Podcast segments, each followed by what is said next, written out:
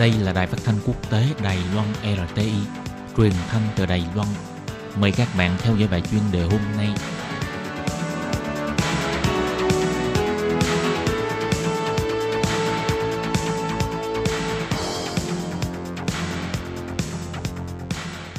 Thúy Anh xin kính chào quý vị và các bạn.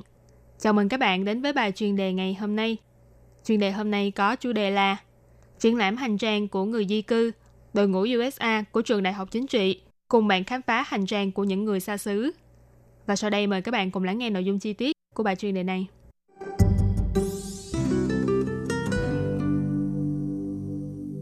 Nếu một ngày nào đó bạn phải rời xa quê hương đến một vùng đất xa lạ trong một thời gian dài, bạn sẽ chuẩn bị những gì? Có lẽ là quần áo, vài quyển sách, vài tấm ảnh hay chỉ là những vật dụng sinh hoạt thường ngày. Trong số những vật mà bạn mang theo bên mình ấy, chắc chắn sẽ có một hoặc một số thứ quan trọng đối với bản thân.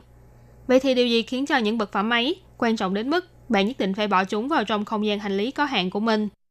Đây chính là những câu hỏi khởi đầu cho hoạt động triển lãm của kế hoạch USA tại trường Đại học Chính trị thành phố Đài Bắc, mang tên Hành trang của người di cư.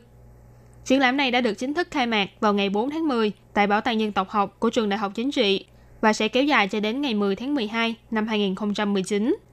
Nội dung của triển lãm xoay quanh hành trang của những người di cư đến từ Việt Nam đang sinh sống tại khu vực Văn Sơn, thành phố Đài Bắc.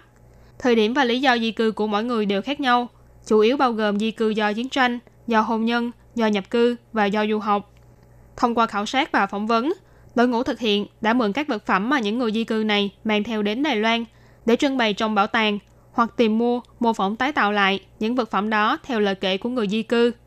Vì thế, mỗi một vật được trưng bày trong triển lãm này đều mang ý nghĩa và giá trị riêng của nó. Vừa là những vật rất cá nhân, nhưng cũng lại có một số điểm chung đầy thú vị. Hy vọng có thể thông qua câu chuyện của những vật trưng bày này, dẫn dắt học sinh của trường và người tham quan triển lãm tìm hiểu thêm về hành trình di cư, lịch sử và văn hóa của những người tha hương nhưng rất quen thuộc này.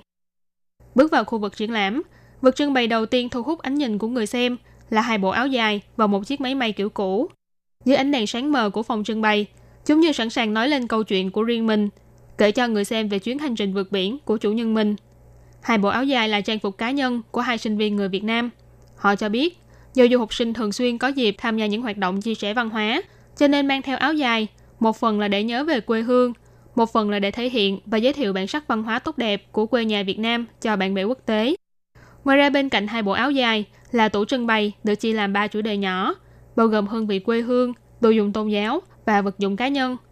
Bên trong trưng bày những vật phẩm như là mì gói, thuốc men, sách ngôn ngữ, kinh Phật, ảnh người thân vân vân.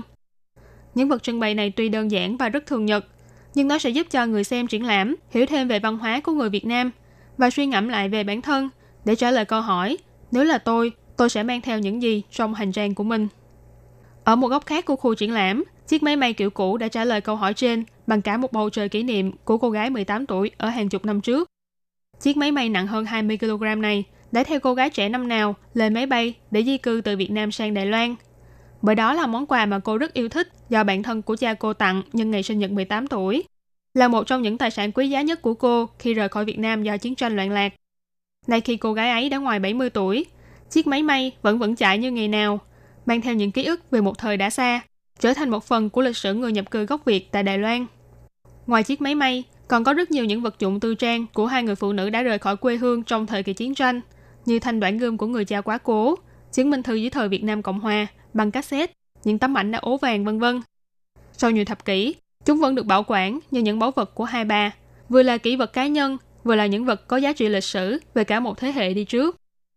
Nếu bạn phải thực hiện một chuyến đi xa nhà trong thời gian dài, bạn sẽ chuẩn bị những gì trong hành trang của mình? Đây là câu hỏi thoạt nghe có vẻ đơn giản, nhưng thực ra lại mang rất nhiều ý nghĩa. Triển lãm hành trang của người di cư sẽ kéo dài đến ngày 10 tháng 12 sau đó đội ngũ thực hiện sẽ mang những vật trưng bày này đến Cao Hùng để tham gia vào triển lãm kế hoạch USA toàn quốc.